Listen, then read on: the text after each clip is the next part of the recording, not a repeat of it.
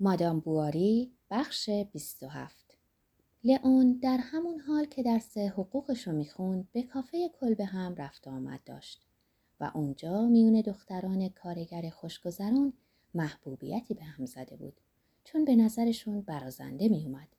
دانشجوی بسیار متین و سربراهی بود. موهاش نه خیلی بلند بود نه خیلی کوتاه. پول سه ماهش رو اول ماه به باد نمی‌داد. با استاداش روابط خوبی داشت. هیچ وقت هم اهل زیاده روی نبود و ذاتا محتاط بود.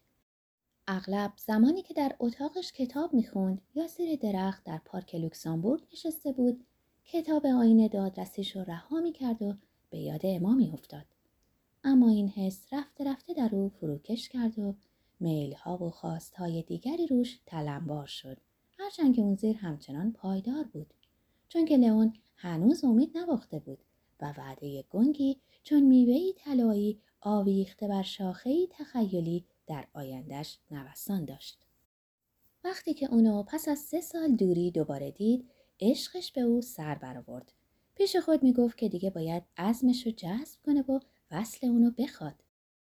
از این گذشته برخی همنشینی ها و خلبازی ها از کمرویش کاسته بود و اینک با این روحیه به شهرستان اومده بود که هر کسی رو که با کفش ورنی در بلوار قدم نمی‌زد تحقیر می‌کرد.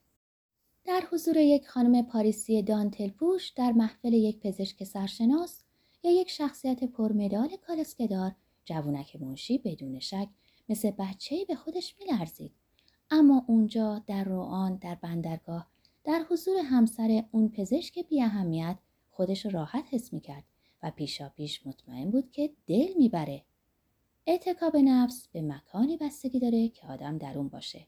در طبقه اول به همون صورتی حرف نمی‌زنی که در طبقه پنجم و به نظر می‌رسه که یه زن ثروتمند برای پاسداری از ناموسش همه اسکناس هایی رو پیرامونش داشته باشه که چون زرهی در آستر پیرهن از او حفاظت می‌کنند. شب پیش لئون پس از جدا شدن از آقا و خانم بواری اونا رو از دور در خیابان دنبال کرد. سپس با دیدن اینکه به مهمانخانه صلیب سرخ رفتند برگشت و همه شب رو در فکر نقشه ای بود. فردای اون روز حدود ساعت پنج با رنگ پریده و قلب پرتپش با عزم جزم های ترسو که دیگه هیچ چیز جلودارشون نیست وارد آشپزخانه مهمانخانه شد. نوکری در جوابش گفت نخیر آقا نیستند. این دلگرمش کرد و از پله ها بالا رفت. اما از دیدن او ناراحت نشد برعکس حتی عذرخواهی کرد از اینکه فراموش کرده بود بگه کجا اتاق گرفتن. لئون گفت خودم حد زدم. چطوری؟ گفت که به طور تصادفی به واسطه نوعی غریزه تونسته بود اونو پیدا کنه. اما لبخندی زد و لئون برای جبران حرف ابلهانه‌ای که زده بود فورا گفت که همه صبح اون روز رو به جستجوی او پرداخته و به یکی که هتل‌های شهر سر زده بود. سپس گفت پس تصمیم گرفتین بمونین؟ اما جواب داد بله اما اشتباه کردم. آدم وقتی هزار کار واجب دور برش داره نباید خودش رو به خوشی های دست نیافتنی عادت بده. بله می‌فهمم. نه چون زن نیستیم.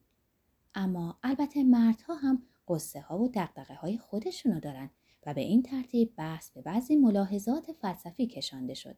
اما به طور مفصل درباره بیارزشی عواطف این دنیایی و عزلت ابدی حرف زد که دل در آن مدفون میماند. منشی جوون برای خودنمایی یا شاید در تقلید سادلوحانه از اون غمزدگی که به او هم سرایت می‌کرد گفت که در همه مدت تحصیل به شدت احساس ملال کرده بود. از رشته دادرسی بدش میومد رشته های دیگری جلبش می‌کرد. مادرش با نامهاش مدام زجرش می‌داد. همچنان که بحثشون ادامه میافت هر کدوم دلایل رنجشان را هرچه واضحتر به زبون می آوردند و به تدریج با هر گفته کمی بیشتر از حس همدلی با هم هیجان زده می شدند. اما هیچ حرفی از عشقش به یک کس دیگه نزد و لئون هم نگفت که اونو از یاد برده بود. شاید لئون دیگه به یاد نمی آورد شامهای سبکی رو که آخر شب بعد از رقص با دختران کارگر می‌خورد. و اما بدون شک دیدارهای گذشته رو فراموش کرده بود هنگامی که صبح از میون علفها به طرف خونه مشروقش میدوید اما پیرنخونه ای از کتان زخیم به تن داشت و گلگی سپس سرش رو به پشتی مبل کهنه تکیه می‌داد. کاغذ دیواری زرد مثل زمینه طلایی پشت سرش بود و سر برهنش با فرق وسط در آینه تکرار می‌شد و نوک گوشهاش از زیر دسته موهای صاف دو طرف پیشونیش بیرون می‌زد. اما گفت ببخشید کار بدی می‌کنم. با آه و ناله های همیشگیم حوصلتون رو سر می‌برم. نه به هیچ وجه به هیچ وجه. اما چشمان زیبا شد که اشکی در اون حلقه زده بود. به طرف سقف بلند کرد و گفت اگه بدونین چه رویاهایی در سرم پرورانده بودم. لئون گفت من چی؟ من چقدر رنج کشیدم؟ اغلب می‌رفتم بیرون همینطور می‌رفتم کنار رودخونه پرسه می‌زدم سرصدای جمعیت گیجم می‌کرد و نمی‌تونستم از دست وسوسه که به جونم افتاده بود خودم رو خلاص کنم توی بلوار توی یه مغازه یه مجسمه است که یه الهه هنر رو نشون میده. یه ردا روی دوششه و داره ماه رو نگاه می‌کنه. چند تا گل فراموشم مکن هم لای موهاشه که بازه. یه چیزی منو مدام می‌کشید اونجا. ساعتها رفتم اونجا و نگاش کردم. یه کمی شبیه شماست. خانم بواری سر برگردون تا او لبخند مهار ناپذیر رو که حس می‌کرد بر لبش خواهد نشست نبینه. لئون گفت اغلب براتون نامه می نوشتم و بعد پارشون می کردم. اما چیزی نگفت. لئون ادامه داد. گاهی مجسم می کردم که تصادفی شما رو می بینم. سر نبش خیابونا خیال می کردم شما رو دیدم. دنبال کالسکه هایی که از درشون شال یا توری مثل مال شما بیرون بود می دویدم. به نظر می اومد که اما تصمیم گرفته بذاره اون حرف بزنه و گفته هاشو قطع نکنه. بازوهاشو روی هم انداخته و سرشو پایین گرفته بود. گل روی دمپاییاشو نگاه می کرد و گاه به گاهی انگشتاشو میون ساتن اونا تکون می‌داد. با این همه آهی کشید و گفت چیزی که به نظر من از همه دردناکتر اینه که آدم مثل من زندگی بیفایده ای رو ادامه بده. اگه دردای ما می‌تونست برای کسی فایده ای داشته باشه می‌تونستیم خودمون رو دست کم با فکر فداکاری تسکین بدیم. لئون به ستایش از پرهیزگاری، وظیفه شناسی و از جانگذشتگی هایی پرداخت که در سکوت انجام می‌گیره چون که خودش نیازی باور نکردنی به خدمتگذاری داشت و نمی‌تونست برآوردش کنه. اما گفت من خیلی دلم می‌خواد یه راهبه پرستار بیمارستان باشم. لئون گفت افسوس که مردا امکان این نوع خدمتهای مقدس رو ندارن و هیچ حرفه‌ای به نظرم نمی‌رسه که بشه. چرا؟ شاید حرفه پزشکی. اما شونه بالا انداخت و گفته اونو قطع کرد و از بیماری خودش حرف زد و اینکه کم مونده بود بمیره. چه حیف. اگه مرده بود اینک انقدر رنج نمی‌کشید. لئون فورا گفت که قبطه سکوت و آرامش گور رو می‌خورد.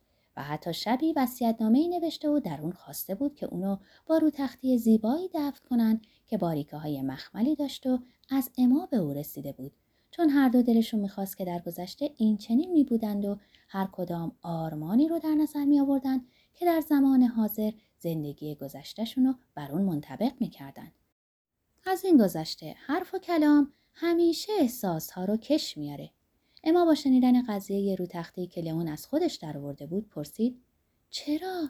لئون گفت چرا؟ و دو دل موند. سپس گفت برای اینکه شما رو خیلی دوست داشتم. لئون به خود آفرین گفت که از اینکه مشکل ترین قدم رو برداشته بود و زیر چشمی ما رو نگاه کرد تا واکنشش رو ببینه. همچون آسمانی بود که وزش بادی ابرها رو از اون تارانده باشه. انبوه فکرهای قمالودی که چشمان آبیش رو تیره می کرد انگار از اونا کنار رفت و صورتش روشن شد. منتظر بود. اما سرانجام گفت همیشه بو برده بودم. آنگاه اتفاقات کوچک زندگی اون زمان دوردستی رو برای هم تعریف کردند که اینک همه شادی ها و غمهاش رو در یک کلمه تنها می گنجوندند. لئون آلاچی قلادنهاش پیراهنهایی رو که اما می پوشید مبلای اتاقش همه خونش رو به یاد آورد. کاکتوسای بینوامون الان کجان؟ زمستون گذشته سرما همشون رو خوش کرد. آه اگه بدونین چقدر به اونا فکر کردم.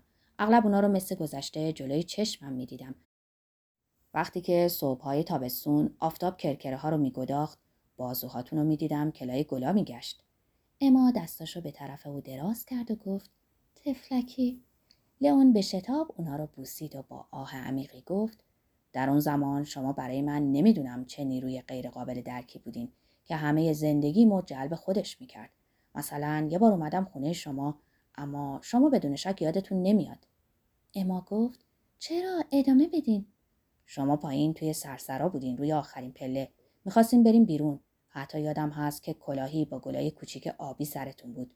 من بدون اینکه شما ازم خواسته باشین بی اراده همراهتون اومدم. اما لحظه به لحظه بیشتر متوجه حماقت خودم می شدم و بازم نزدیک شما قدم می زدم. نمی‌خواستم شما رو ول کنم نه جرأت اینو داشتم که به طور کامل همراهتون باشم. وقتی وارد یه مغازه می شدین من توی خیابون می موندم. از پشت شیشه نگاتون می کردم که دستکشتون رو در می آوردین و بقیه پولتون رو روی پیشخان می شمردین. بعد رفتین و زنگ خونه خانم توش رو زدین. در رو براتون باز کردن و بعد که شما تو رفتین و در بزرگ سنگین پشت سرتون بسته شد من همینطور مثل یه ابله جلوش ایستادم. خانم بواری گوش می‌داد و تعجب می‌کرد از اینکه چقدر مسن بود. به نظرش میومد که همه این چیزایی که دوباره پیش چشمش ظاهر می‌شد زندگیش رو طولانی تر می‌کرد. مثل فضاهای بیکران احساساتی بود که خود را در اونا باز میافت و با پلک های نیمه بسته و صدای آهسته گاه به گاهی می‌گفت بله درسته درسته درسته صدای ساعت هشت از چند ساعت محله به گوش رسید که پر از ساختمان های شبانه روزی، کلیسا و امارت های بزرگ متروکه. دیگه چیزی نمی‌گفتن اما با نگاه به هم دیگه هم همه ای رو در سرهاشون حس می‌کردن. انگار چیزی از جنس صدا بیرون می‌زد و میونشون رد و بدل می‌شد. دستاشون رو به هم داده بودن و گذشته، آینده، یادآوری رویاها همه در شیرینی اون جذبه در هم میآمیخت. تیرگی شب دیوارها رو فرا می گرفت. اما بلند شد و دو شم روی کمد رو روشن کرد. سپس برگشت و سر جاش نشست. لئون گفت خب اما در جوابش گفت خب لئون در این فکر بود که چگونه رشته گفتگو رو از سر بگیره که اما گفت چطوره که تا به حال هیچکس با من از همچین احساسهایی حرف نزده بود جوون منشی با هیجان گفت که تبایع آرمانی درکشون مشکله در حالی که خود او از همون نگاه اول عاشق اون شده بود و رنج بسیار می‌کشید از این فکر که به چه خوشبختی می‌رسیدن. اگه به لطف تصادفی زودتر با هم آشنا شده بودن و به نحو جدایی ناپذیری با هم پیوند میافتند اما گفت من گاهی به این فکر می‌کردم. لئون زیر لب گفت چه رویایی. و همچنان که حاشیه آبی کمربند سفید درازش رو به نرمی به دست گرفته بود چه چیزی مانعمون میشه که از سر شروع کنی؟ اما جواب داد نه دوست من من دیگه زیادی پیرم. شما هم زیادی جوونین. منو فراموش کنین. کسای دیگری دوستتون خواهند داشت. شما هم اونا رو. لئون به صدای بلند گفت نه مثل شما. بچگی نکنین. خواهش می‌کنم. ازتون می‌خوام که عاقل باشین. براش توضیح داد که عشقشون غیر ممکنه و باید مثل گذشته به روابط ساده دوستی خواهر برادرانه قناعت کنند. آیا این که می‌گفت جدی بود؟ بدون شک خود اما هم اینو درست نمی‌دونست چرا که همه فکرشو جاذبه دلبری که از اون می‌شد و ضرورت دفاع از خودش در برابر اون اشغال می‌کرد و با نگاهی مهرامیز به جوون نوازش خجولانه های لرزان اونو آهسته پس می‌زد. لئون عقب رفت و گفت آه ببخشید اما دچار نوعی ترس گنگ شد از این کمرویی او که برای اما خطرناکتر از پررویی رودولف بود که با بازوهای باز به طرفش میومد هرگز هیچ مردی به نظرش اینقدر خوش سیما نیامده بود. از ظاهرش و رفتارش سادگی دلانگیزی برمیومد موجه های بلند نازک برگشتش رو پایین میانداخت.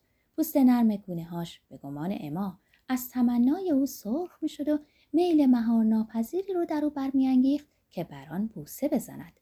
چنین بود که سرش رو به طرف ساعت دیواری خم کرد تا وقت رو ببینه و گفت وای خدا چقدر دیر شد چقدر حرف زدیم.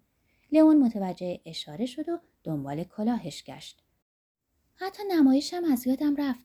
تفلک بواری برای همین گذاشت که من بمونم. آقای لورمو که در خیابون گرامپون میشینه بنا بود منو با خانمش ببره و فرصت از دست رفته بود. چون همون فردا باید می‌رفت. لئون پرسید واقعا؟ بله. اما من باید باز شما رو ببینم. باید با شما حرف بزنم. درباره چی؟ یه چیز خیلی مهم جدی. اما نه شما نمیرین. غیر ممکنه. اگه می‌دونستین گوش کنین پس یعنی منظورم رو نفهمیدین یعنی حدس نزدین اما گفت شما که به این خوبی دارین حرف می‌زنین نه اینا شوخیه دیگه بسه خواهش می‌کنم کاری کنین که من یه بار دیگه شما رو ببینم. یه بار فقط یه بار. اما شروع کرد که خب اما اینجا نه. هر جا شما بگین. می‌خواین که فردا ساعت یازده کلیسای بزرگ. لئون دستای اونو گرفت و هیجان زده گفت میام. اما دستاشو پس کشید. و چون هر دو کنار هم ایستاده بودن و او پشت اما بود که سرش پایین بود به طرف گردنش خم شد و بوسه ای طولانی بران زد.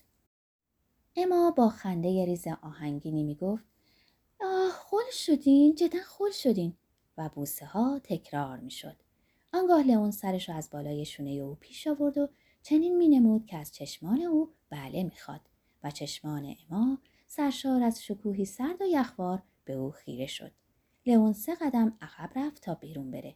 در درگاه ایستاد. با صدایی لرزان آهسته گفت تا فردا.